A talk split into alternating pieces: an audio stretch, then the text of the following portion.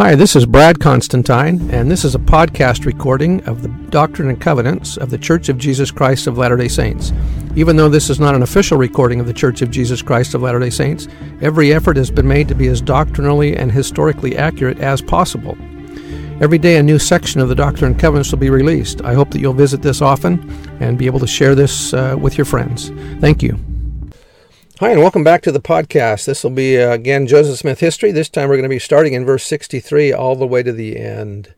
Whew.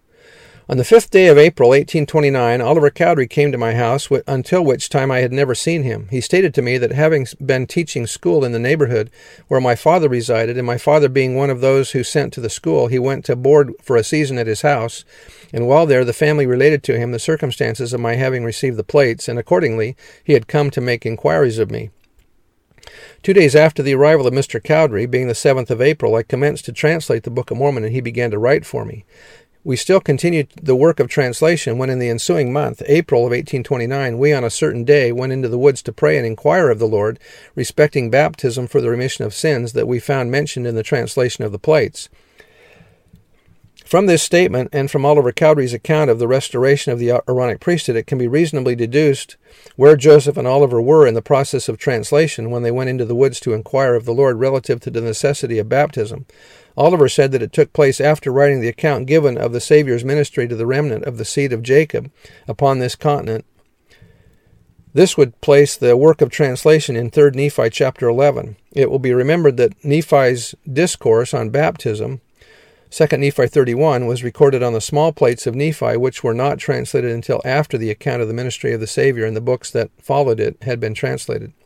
That was by Joseph Ely McConkie. While we were thus employed, praying and calling upon the Lord, a messenger from heaven descended in a cloud of light, and having laid his hands upon us, he ordained us. There could be, there could be but... I'm sorry, let me start over this little quote here from Joseph Ely McConkie. There could be little surprise that when the priesthood was lost, the knowledge of how it was properly obtained was lost also. Here we learn that the way the priesthood is conferred is by the laying on of hands. This symbolizes the placing of God's hands upon those who are being commissioned to act in his stead. The same Hebrew word for hand meant power, means power. They, that symbolically, the laying on of hands represents the conferring of power. Uh, he ordained us, saying, "Upon you, my fellow servants, in the name of Messiah, I confer the priesthood of Aaron, which holds the keys of the ministering of angels, and of the gospel of repentance, and of baptism by immersion for the remission of sins. And this shall never be taken again from the earth until the sons of Levi do offer again an offering unto the Lord in righteousness." As the Melchizedek priesthood holds the keys or authority to perform the ordinances by which men come into the presence of God, so the Aaronic priesthood holds the authority to perform the ordinances by which we are prepared to receive the ministration of angels. For instance, Joseph Smith said, "All priesthood is Melchizedek, but there are different portions or degrees of it. That portion which brought Moses to speak with God face to face was taken away, but that which brought the ministry of angels remained." Dallin Oaks said, he explained, "In general, the blessings of spiritual companionship or communication and communication are only available to those who are clean through the Aaronic priesthood, ordinances of baptism and the sacrament.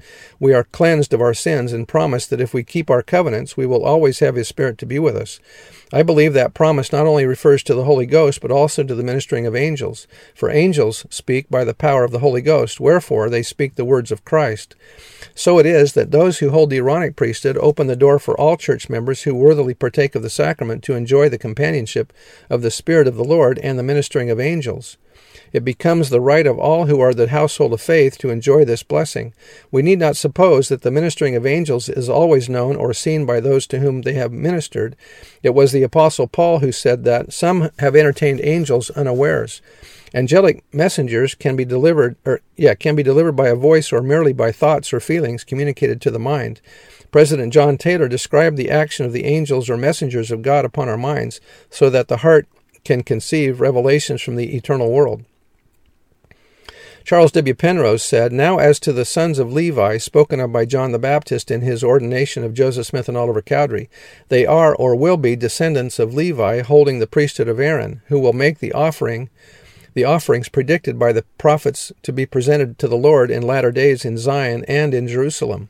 In Zion, men chosen of the Lord for the special work mentioned will be persons sanctified by the Spirit unto the renewing of their bodies.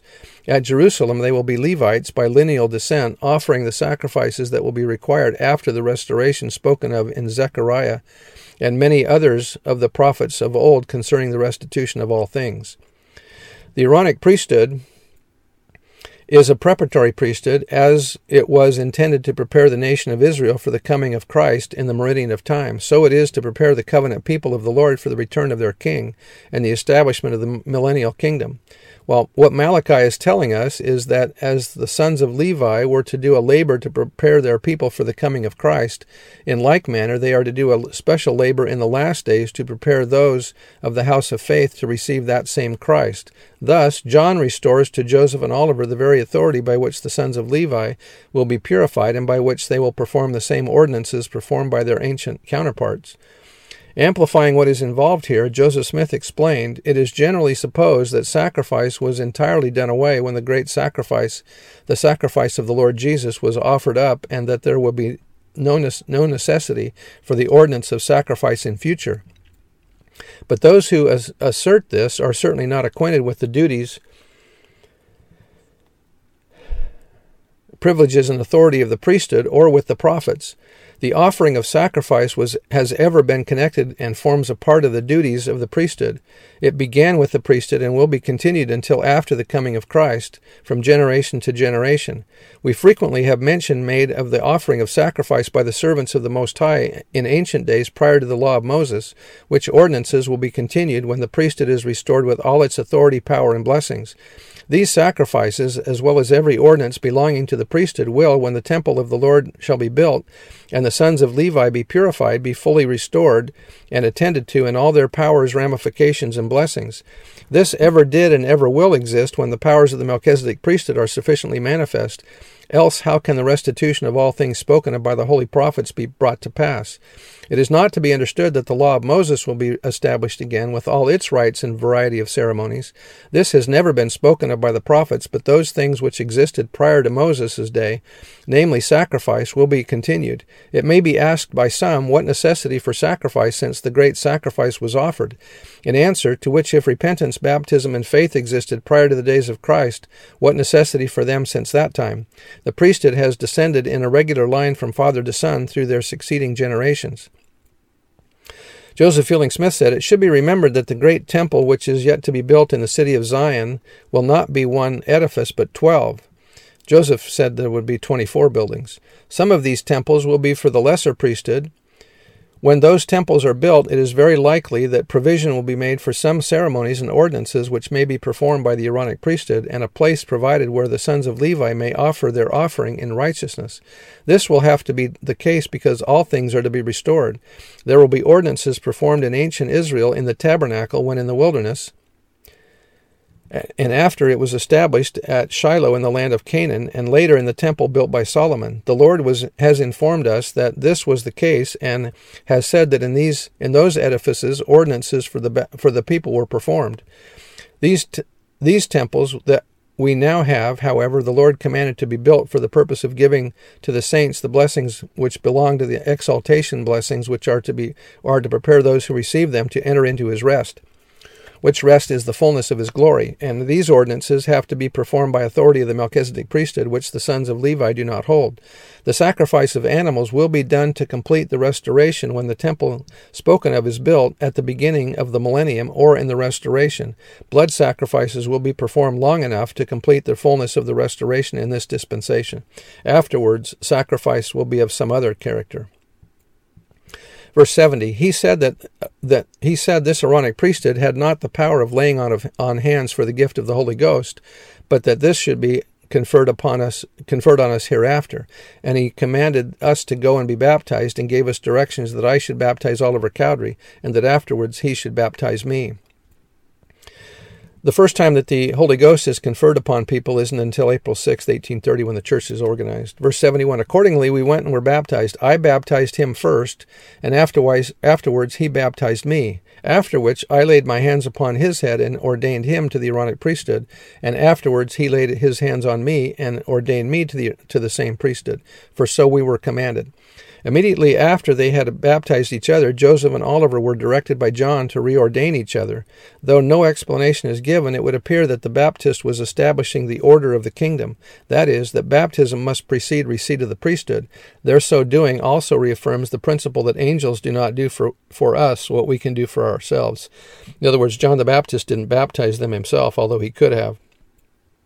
Verse seventy-two, the messenger who visited us on this occasion had conf- and conferred this priesthood upon us said that his name was John, the same that is called John the Baptist in the New Testament, and that he acted under the direction of Peter, James, and John, who held the keys of the priesthood of Melchizedek, which priesthood he said would in due time be conferred on us, and that I should be called the first elder of the church, and he, Oliver Cowdery, the second. It was on the fifteenth day of May, eighteen twenty-nine, that we were ordained under the hand of this messenger and baptized. Oliver becomes also the assistant president to Joseph. Later, after Oliver is excommunicated, Hiram Smith becomes the associate or assistant president. Verse seventy-three, immediately on our coming up out of the water, after we had been baptized, we experienced great and glorious blessings from our Heavenly Father. No sooner had I baptized Oliver Cowdery that the Holy Ghost fell upon him, and he soon and he stood up and prophesied many things which should shortly come to pass. And again, no sooner so soon as I had been baptized by him, I also had the spirit of prophecy. When standing up, I prophesied concerning the rise of this church and many other things connected with the church and this generation of the children of men. We were filled with the Holy Ghost and rejoiced in the in the God of our salvation. Our minds being now enlightened, we began to have the Scriptures laid open to our understanding, and the true meaning and intention of their more mysterious passages revealed unto us in a manner which we never could attain to previously, nor ever before had thought of. In the meantime, we were forced to keep sacred or to keep secret the circumstances of having received the priesthood and our having been baptized, owing to a spirit of persecution which had already manifested itself in the neighborhood.